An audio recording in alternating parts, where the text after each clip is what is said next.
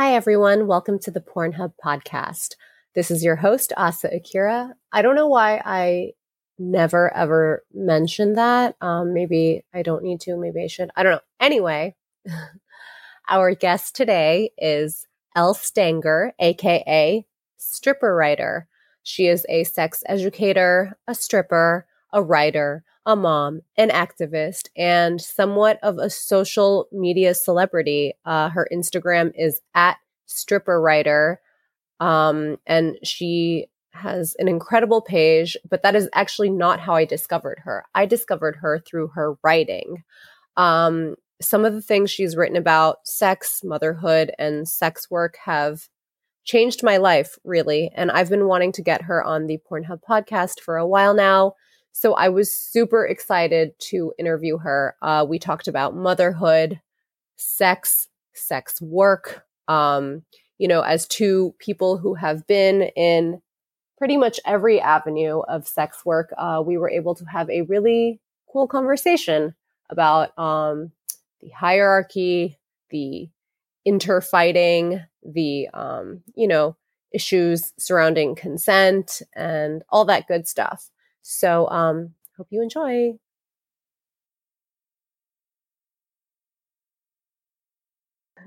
So, you are a stripper, a sex educator, a writer, a mom, an activist, a social media celebrity.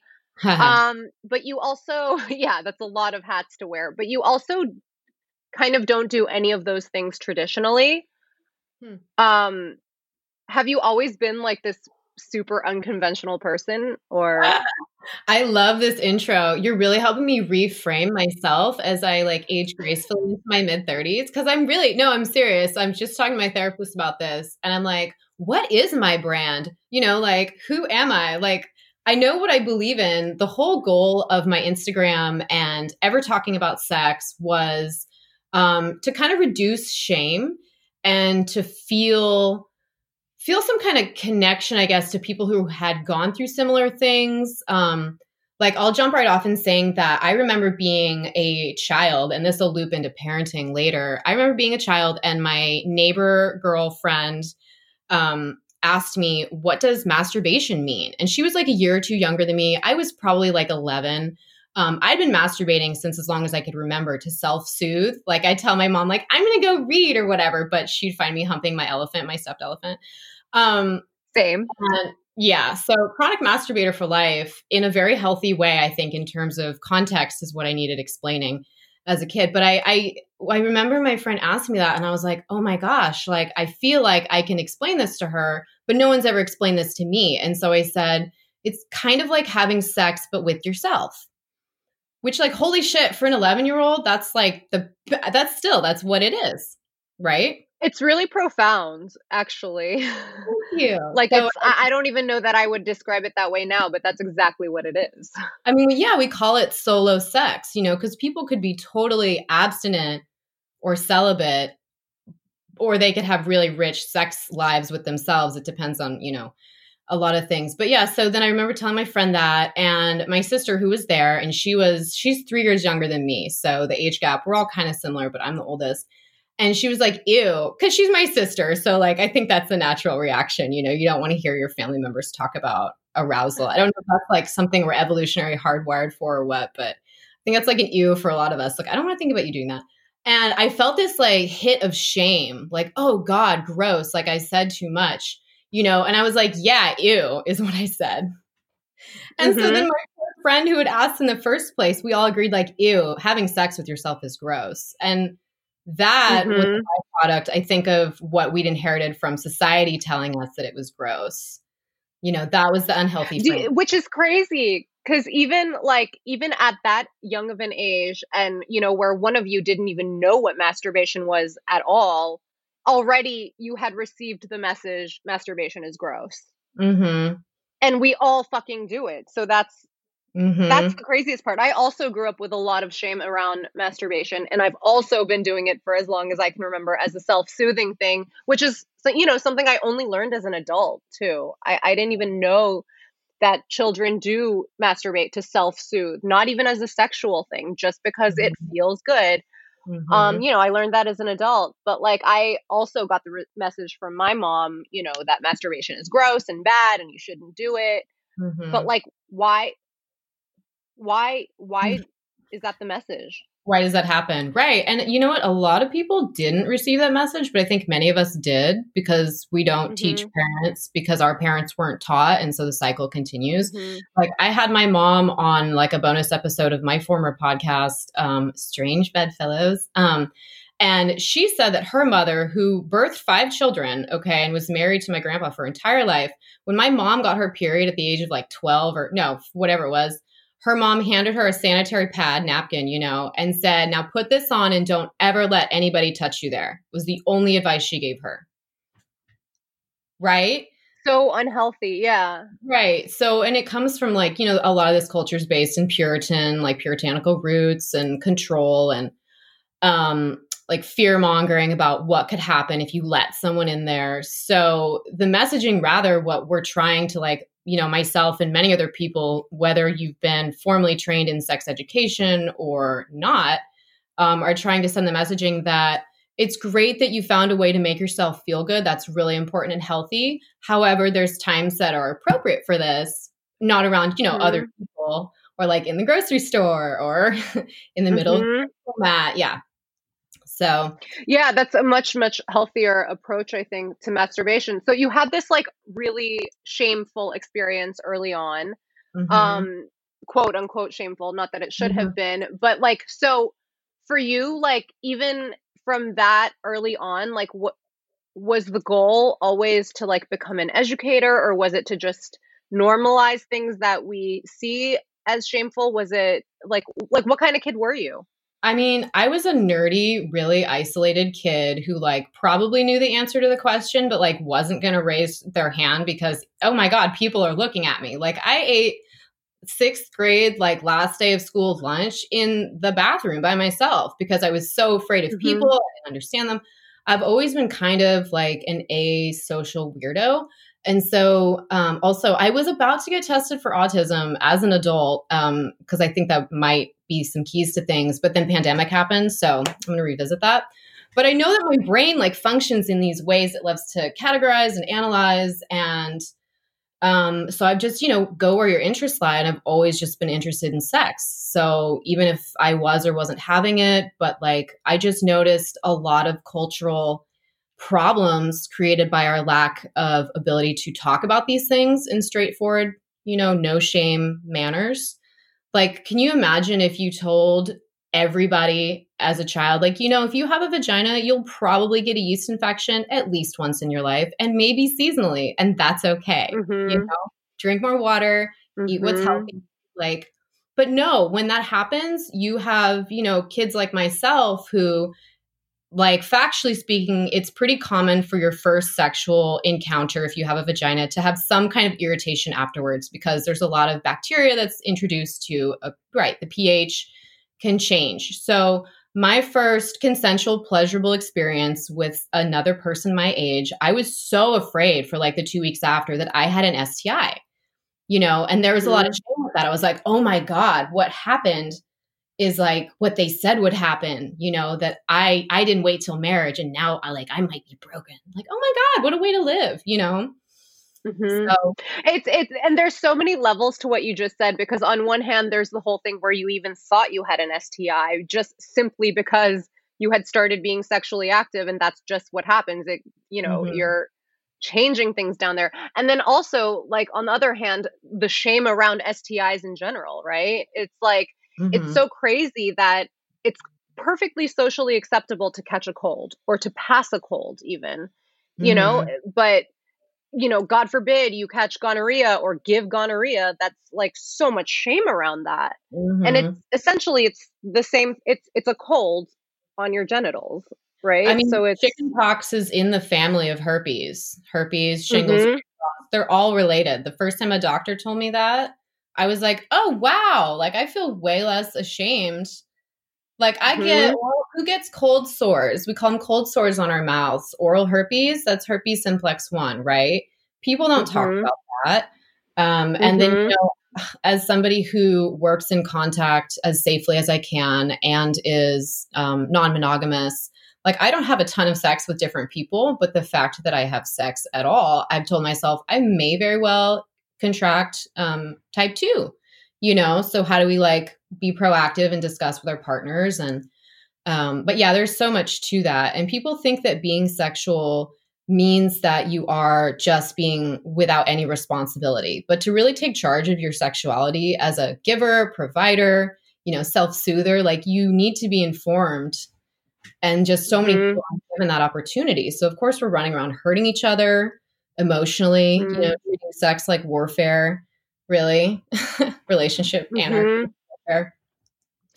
Yeah, no, for sure. it's really interesting that to me that also that you said that you were actually like you find yourself to be like um is, did you say antisocial i yeah so i'm an introvert which is a surprise surprise yeah it's a huge surprise one because of your social media presence but also you know i think that's pretty common but also i'm more surprised because you're a stripper and i find I, i've i used to dance as well and i find that it is it was really hard for me because I am also an introvert and like I like to choose when I'm social and when I'm not. And like stripping, I found like put me in the scenario a lot where like I had to be social and I had to be like not only social but like I had to be the aggressor, right? In that way. I had to mm-hmm. be, the initiator because a lot of people who mm-hmm. came in were also introverts and I had to be the mm-hmm. conversation starter.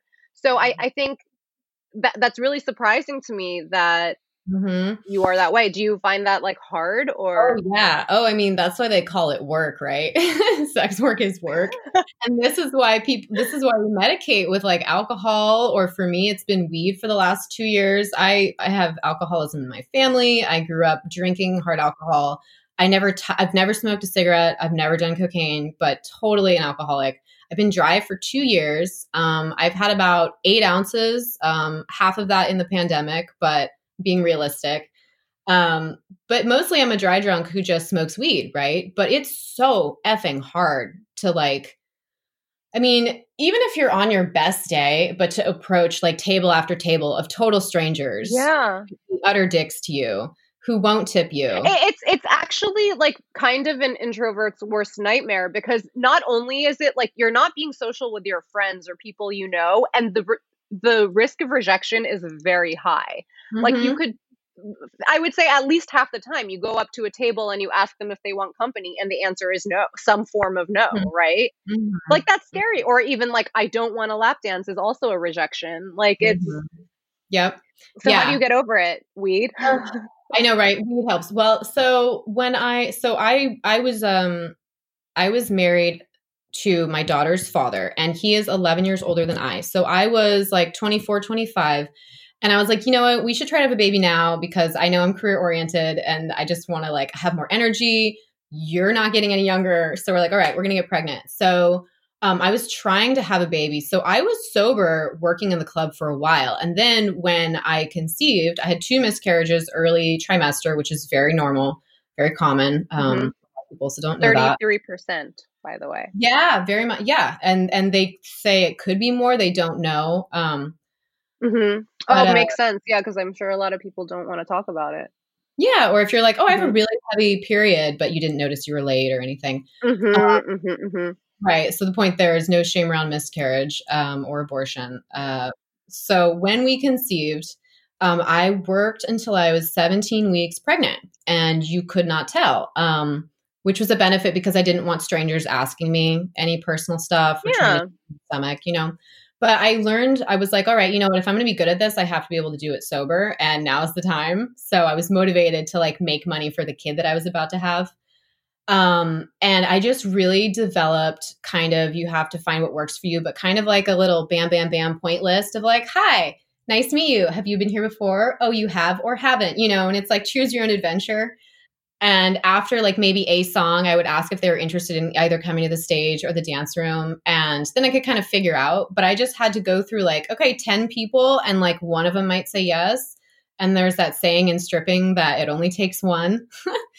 um, mm-hmm. So yeah, and that one could, which is know. to say, it only takes that one customer to make your whole night. Mm-hmm. Exactly. So yeah, so um, just so sucks me dry though. That is a hard job. Tip the strippers. So you kind of like followed a script, or you follow a script is yeah, kind of yeah. how you look at it. Yeah, yeah. That's that's really smart. I think yeah, that's really hard for stripping. Is I, I, I don't yeah, so I developed a system, and it's funny. So you asked me before how I just got into so many different avenues. Um, I just have a lot of energy, and if I don't run myself ragged by the end of the day, I won't sleep. Um, I think it's genetic. My mom and dad are both the same way. Um, that's been another fun part in like deconstructing how I do my sex work is like being honest with myself and my limitations. So um yeah just all kinds of deep deep uh like growth stuff lately but it's really important that, to like be able to to diversify your sex work if you can you know pandemic if it's taught me anything like we can't rely on anything we have to mm-hmm. You know be like nature and kind of go with roll with the punches. Yeah like, for sure. What as as someone who has you know had their hand kind of in every aspect of sex work like what do you find the most fulfilling? Um fulfilling so i've done or is it the total sum? Yeah no i'm trying to think I've done non sexual cuddling, which can still be sexual in nature. Um, I've never been a successful sugar baby because I'm not good at pretending like I need help. So, and there is a certain aspect of like hustle to that where it's like, I need the daddy. And like, I can't, I just can't do it. They see right through me. They're like, ew, you're an extreme type A Virgo. Like, fuck off. Um, escorting is nice because there's less rejection because you know what you're both there for, you know? So I've I've also tried like pretty much every form of sex work, and I will say, being a sugar baby like is the hardest fucking job I've ever had in or out of sex work. It's it's yeah, a, it's like you're on standby twenty four seven. Mm-hmm. Yeah, it's you have to become a different person for that one entirely. You know, you don't go home from that one really. Um, and you know, I I actually I wanted to ask you like, do you believe, not in your heart, but more like societally, like is there a sex work hierarchy? Um ha, I mean, do we see these like roles and interactions play out time and again between people in different levels uh, due to classism? Yes.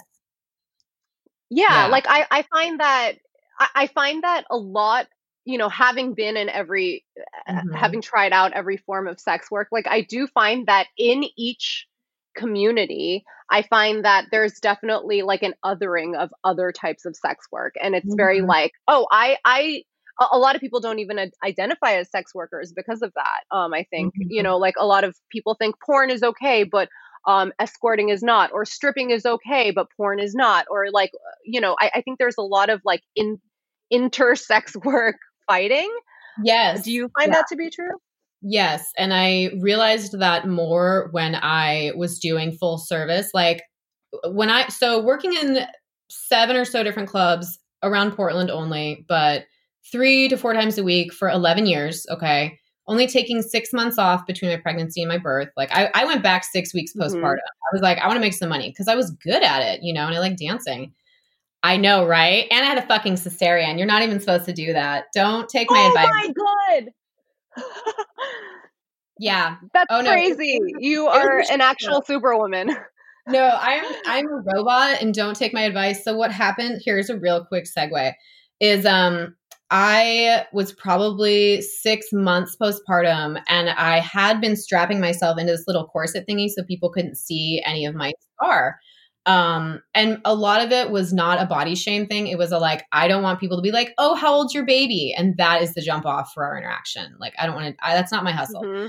So um, I was like strapping myself in, and I, I had went to one of my tattoo artists who does not want me to say their name, and was like, "Don't tell anyone I'm doing this for you. You're supposed to wait a year." But we tattooed over the scar with this little like garter belt thing. So I have this abstract like garter belt on my body yeah, I was insane. I was like squeezing my my leaking breasts out between sets into my t-shirt and like like don't worry, there's like great like uh, there's there's a bacteria killing stuff in here. Like, don't worry. Uh, so I was like making I wanted to make money. I wanted to move. I wanted to be around other like beautiful people. Um, and I like the adrenaline, like the stories. Um, but so anyway, so a couple years after that, um, I wanted to start doing full service. Um, and I realized that I had the privilege to choose to do it because I was interested to see if I could, you know, and it and it wasn't like a, this is a last. Mm. So that was very humbling. Yeah. Like the You're so right. That is a total privilege. Yeah, I went to yeah. the hotel my client and there was a cop car out front and I was like, "Oh my god, I'm going to re- get arrested." And I thought, "No, I'm probably not because I'm a white lady dressed nicely. Like they're not looking for me, you know?" So, and I dabbled in escorting and that's why I have the utmost respect for people who like have to hustle full time through agencies or whatever because like it's very emotional and can be very risky, valuable work to touch mm-hmm. bodies with strangers until even they can become regulars, but no regular is safe. I'll say that Especially, to any industry. Mm-hmm. Especially because it's illegal, right? There's literally right. zero protection. Right. Exactly. Why I mean, obviously, like Drake, for sure, absolutely. Like, the, I don't think there's any question. As I don't think you could ask any sex worker that question, and they would say no. Mm-hmm. But um, so when I started, like, are there any cons? Sorry.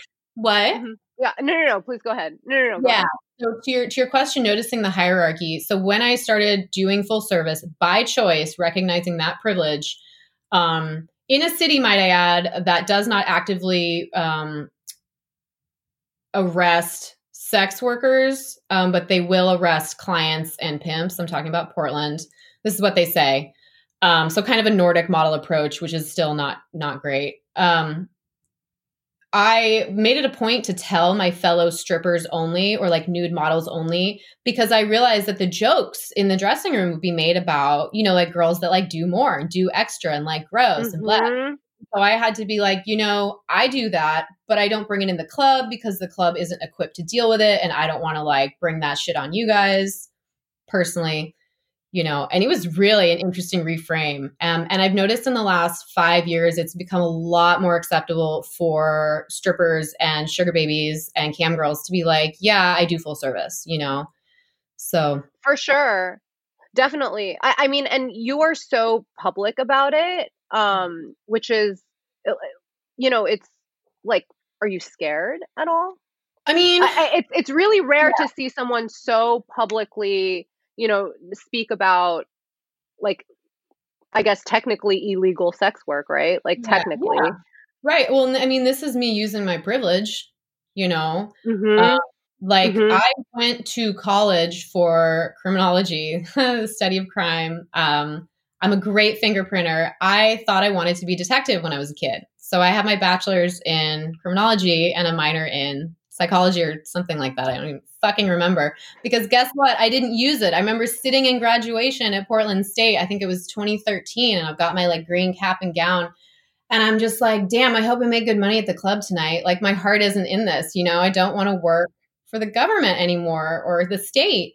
And the guys yeah, in the seat behind sure. me were talking about how maybe they could get a job at like DHS or or immigration or something. And I'm just like, oh my God, this isn't my world. So um, yeah, again, with not ever fitting in, like I went to school to understand how the law functions, realized I don't want to work with that shit because a lot of policies and laws hurt people.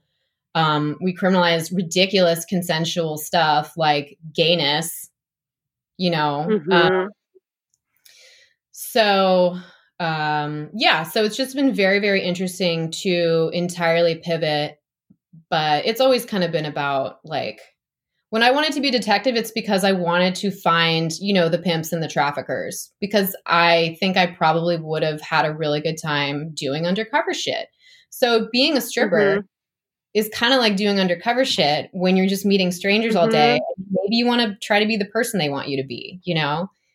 I think that's actually really telling, not telling, but like a, a great metaphor of what you are doing because I, you know, like back to what I was saying earlier about how, like, I think that you do all these things and you don't do any of them traditionally. I feel like everything you're doing, you're undercover as the other things that you are, right? Like, I mean, I, I think, I mean, even like your writing, for example, it's, it's, mm-hmm. you know, like, I think because of your sex work and because of all of these things that you are on social media like it makes it super interesting to read what you have to say right like that's Good. automatically like Good. and and i think you know through that like you like your writing has helped me personally immensely like that's how i became a fan of you i didn't know anything about you until i read a few things that you wrote and then that's when i found you on social media and i actually oh, so i think i went the other way for um wow. you know than See, perhaps amazing. how most people find you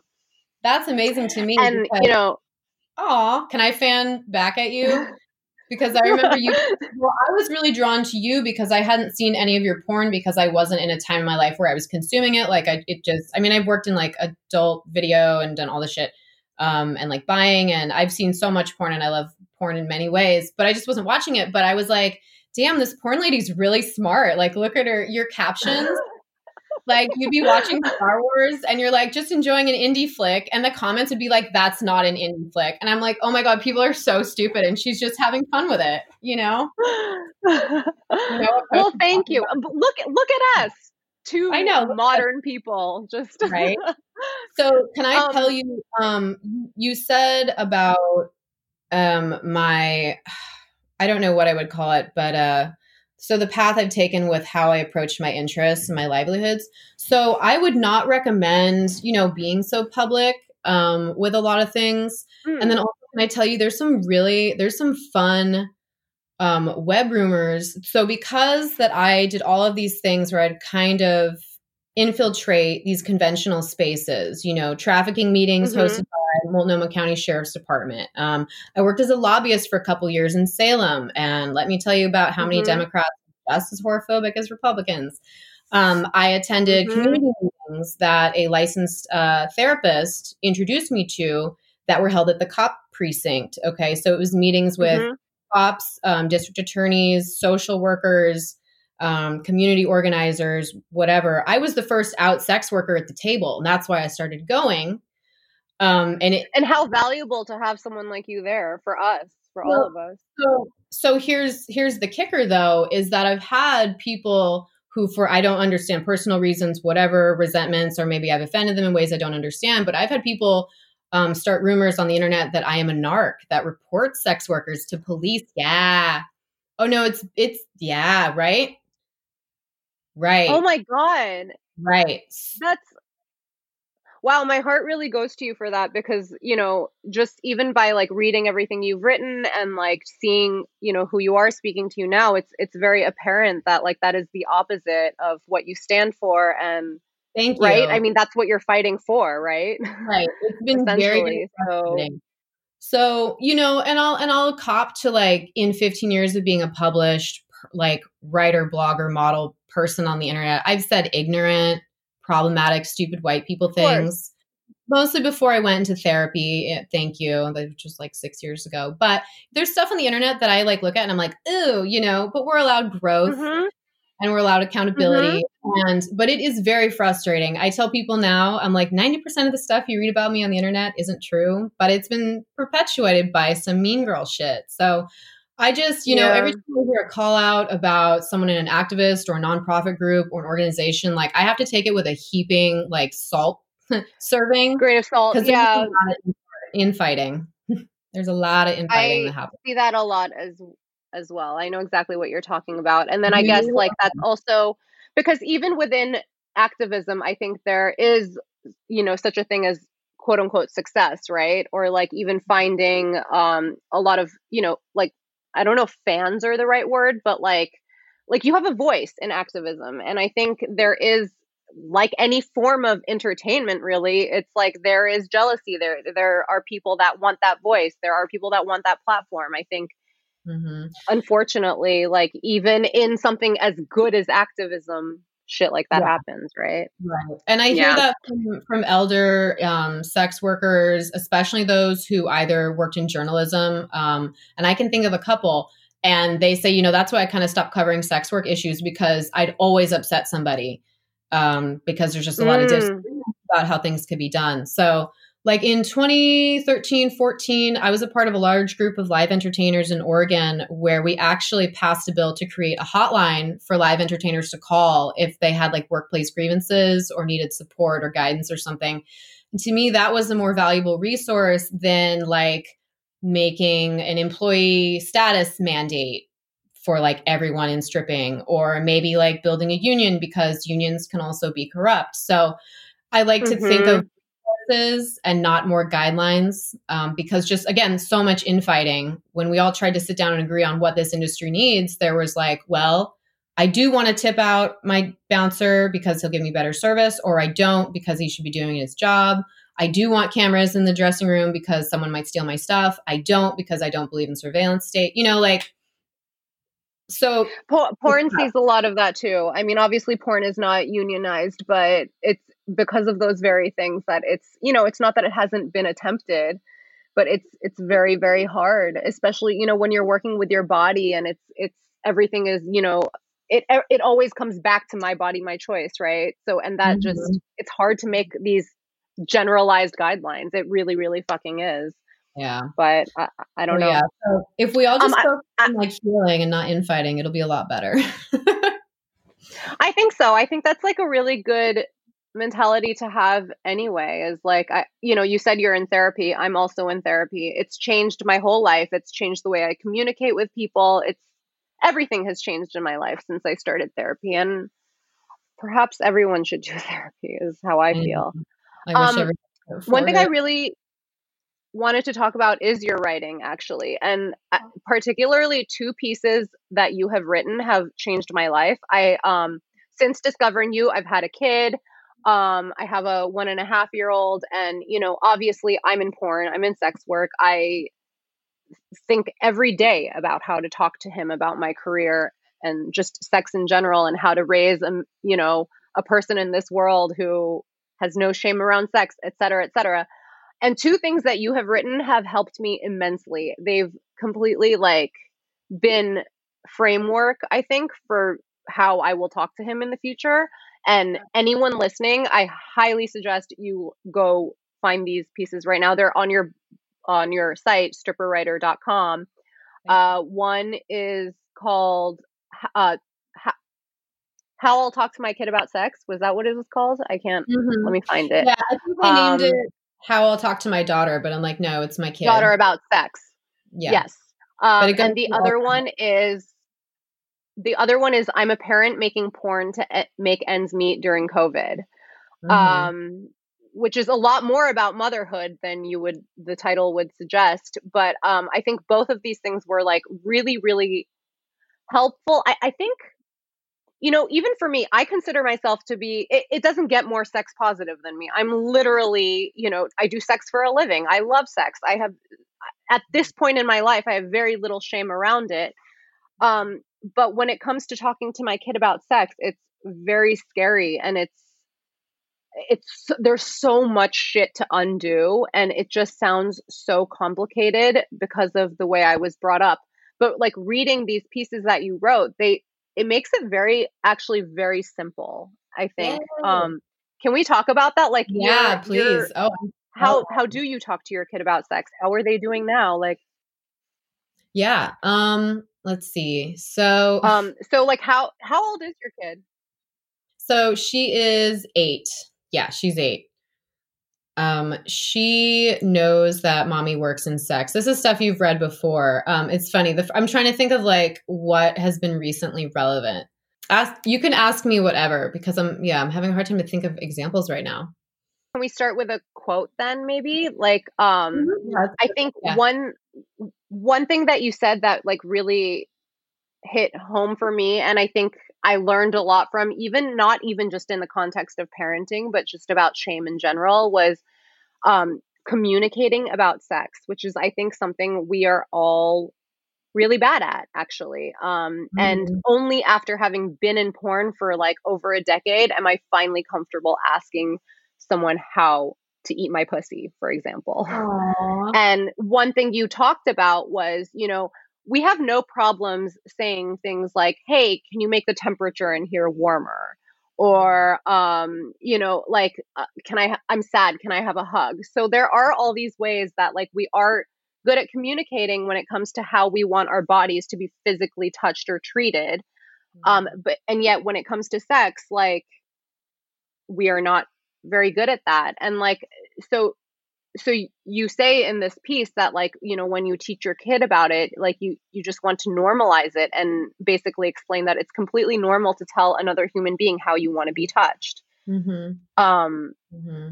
and I, I i don't know i just thought that was like so helpful good um i can think of a a parallel like um how much of us like horseplay or wrestle you know we like tactile play.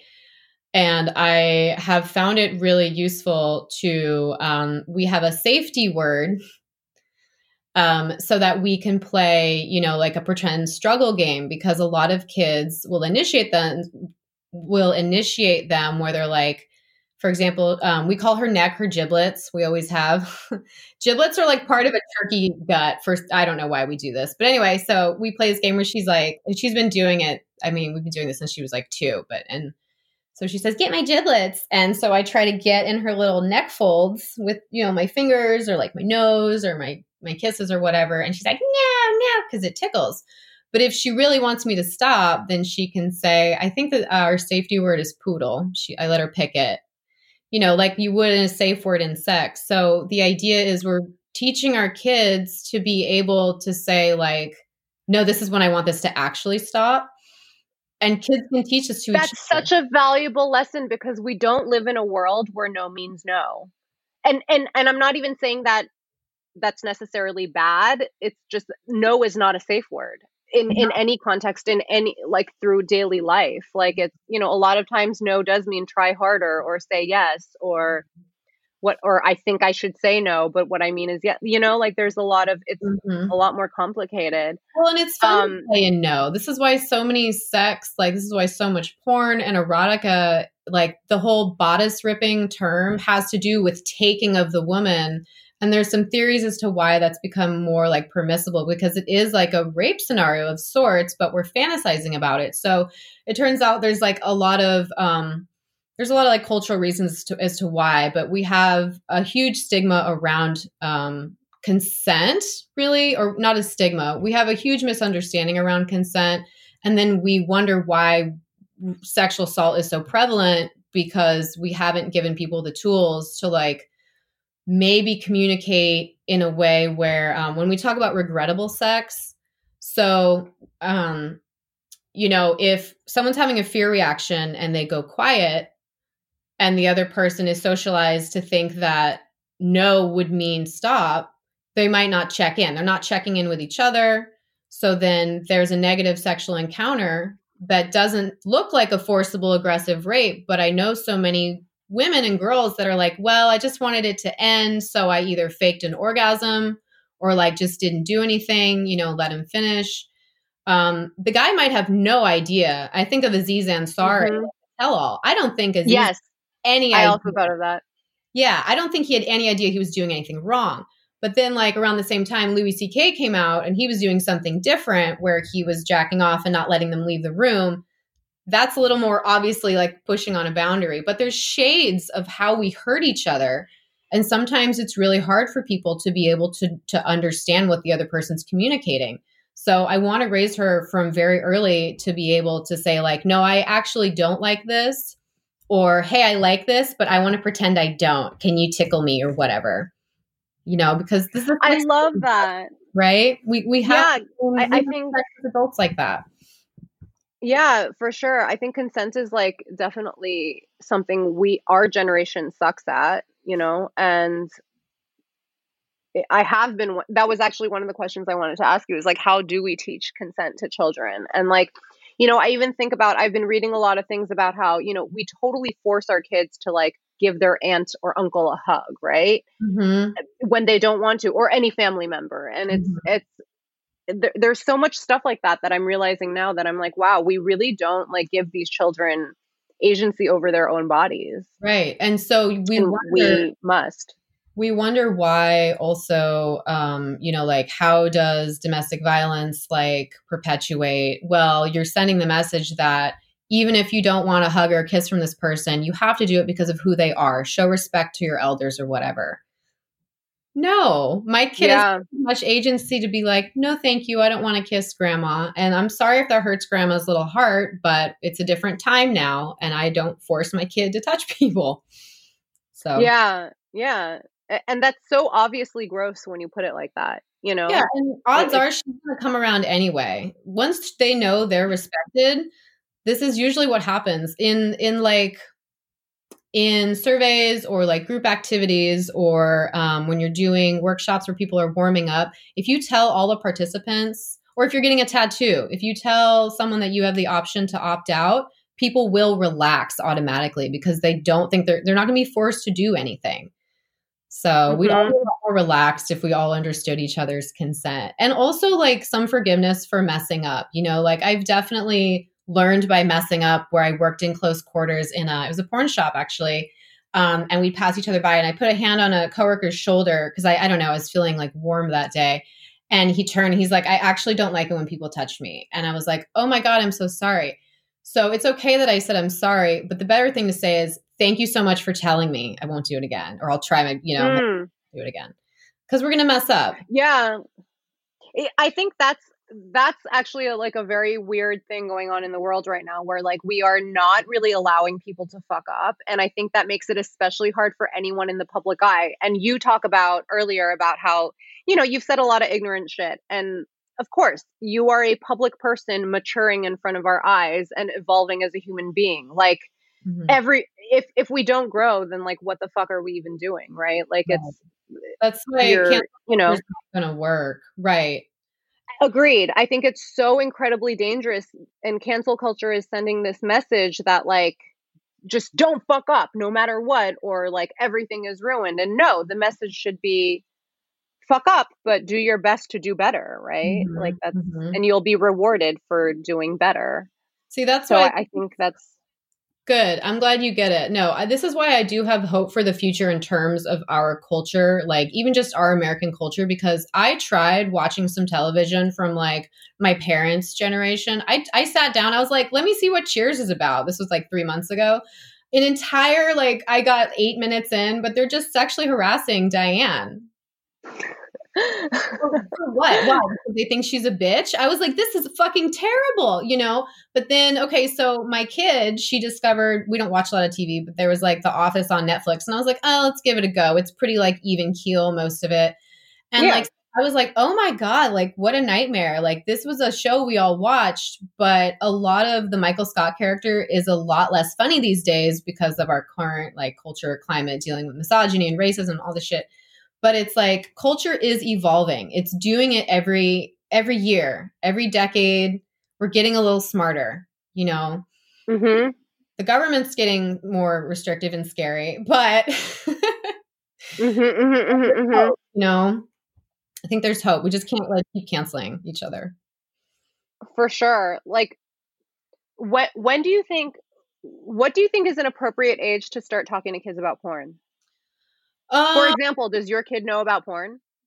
I don't think she does. That's an interesting question. That's a good question. So I stumbled across my parents' porn when I was probably about, yeah, I was her age.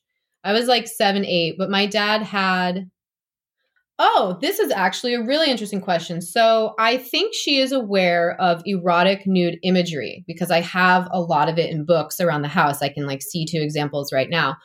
Um, okay. But because my parents, when I found my dad's Playboy magazines and his Penthouse magazines, it was the only semblance of female sexualized nudity in the entire house. So of course I was like, wow, what the hell is this? You know, like yeah. The closest other sexy thing I saw was like probably a TV guide picture someone maybe. Um, but my house, I have dildos and phalluses and naked likenesses of people all over the place and books and she has a couple sex ed books that are um, illustrated for her age group. And i think her exposure to sexual like sexually relevant information is more but it's not the sensationalized stuff. So she doesn't care. Uh, yeah i i do wonder like wow i can i cannot i'm i'm literally i'm trying to put myself in her shoes and i can't picture a world where like my introduction to the sexualized image of a woman's body is like not this pornographic thing. Yeah. Or, or like not this I shouldn't say pornographic, but like not this like taboo thing. Well, I mean, so like, and I have, and like you, like I have a ton of images and videos and, and clips and stuff of me on my laptop. Mm-hmm. you know, mm-hmm. Work stuff. So would I want her to like open up the glory hole like scene I just did? No, that might be really gross and kind of weird. Mm-hmm. But you mm-hmm. know what? I'm 33 years old. I don't want to see my mom doing that either. Yeah, no, for sure. So I think there's a difference between like this is offensive versus this just isn't relevant to me because of my relationship to this person. So I'm not going to like show my kid my porn or anything, but um, she understands that um, people have sex and sometimes they do it in pictures or on video because other people like to watch because they think it's interesting. Um, very mm-hmm. to she knows mommy dances in her underwear or sometimes naked at a thing called a strip club because bodies are interesting. Mm-hmm. People like to pay money to watch. So um, it's but it's not sensational. So maybe like within the you know like within that frame, it's almost like when you put it like that, it makes me like wonder if the answer to the original question is like it's not even about like how old do they have to be for you to start teaching them about porn. If if if nudity and sexuality are normalized in the household if it's like a normalized concept then maybe like it's not even this thing of like when my child is 11 years old i must mm-hmm. sit them down and warn them of this thing called porn in the world yeah they're gonna right? know before it, they're 11 like with the way media is yeah yeah well true but like it For almost sure. sounds like maybe the segue into like porn is just going to end up being a lot more natural for your kid or like right like it, yeah yeah i think so i mean i think she has a kind of a still like an eight year old's like vague concepts of what adults do at work um mm-hmm. or like what that could look like but i know that like mm-hmm. there was a I, th- I think it was a nature show on because we watch really really mild tv um like mild in terms of like slow and informative and not a lot of flashy like bang shit because she has sensory issues mm-hmm. issues and yeah um that was a rule i tried to do is like if we're going to do screen time it has to most of the time be educational um but i was like reading mm-hmm. or doing something and i was hearing that the tv they were talking about mating and my daughter she looks she's like mommy they're talking about sex like in case i missed it because she knows that i work in sex like this might be of interest to you. I was like, okay, I hear it. Oh, like she's looking out for you. Yeah, she's me. Oh my god. Oh, so. That's um, so cute. Right. So I try to, you know, having exposure to the real world, like nature shows, has been very helpful for me because it's a lot of parallels. And you also will see things like gayness in nature. Um, sex work in nature. Like, let's not forget about the penguins who will offer little pebbles or rocks, mm-hmm. a nesting partner. Yeah. Um, I think that might be every sex worker's favorite animal uh, fact. yeah, the penguins. Uh, and she did. Uh, somebody might hate this, but um, this was a new one for us. So I, since the clubs have been closed, I've been very again privileged, and I planned ahead. But I have a home. I have a pole in my home. So um, I've been filming custom pole dance videos and it's been really fun for people like pick a song you always wanted to see somebody dance to and I'll do my best. Um, so I had a really crunch schedule. I was like bringing her to her dad's in like half an hour, but then I had to come back and film and I wasn't set up yet and I was like freaking out. And I thought, I wonder if I can make this like age appropriate. So I'm like, hey, honey, mommy has to do a work thing. Can you help me move the furniture and set it up for filming? And she was like, okay. So we had a really fun time. And I showed her how to frame the camera. I'm like, okay, we don't want to get this wall. You know, she's like, okay. Mm-hmm. So we did like a setup thing, and she's not seeing me pole dancing naked. She's not going to see the footage. Right. It's a jungle gym as far as she's concerned, you know. Um, and then I like put the. I, I mean, what is the difference between you showing her that and like, um, I, I don't know, like Steven Spielberg showing his kid how he sets up a frame. Yeah, right, exactly. Yeah, it's what she's seeing. So Um, and it was, and so I had the music on too. And uh, she's like, "Oh, are these the songs you're going to dance to?" And I was like, "Yeah, these are the ones my customers chose." And she's like, "Oh, I like this one better." And then um, I pushed it one further, and I had my costuming out, like just my bras and my thongs and my whatever's, my shoes. And um, I was like, "Oh, I'm picking which outfit goes better with which song." And she says, "I think this song is more is better for the red shoes." I was like, "I think." Right. So, oh, that's so that. cute. Oh my god, people will be like, "You're abusing your child," but like, how?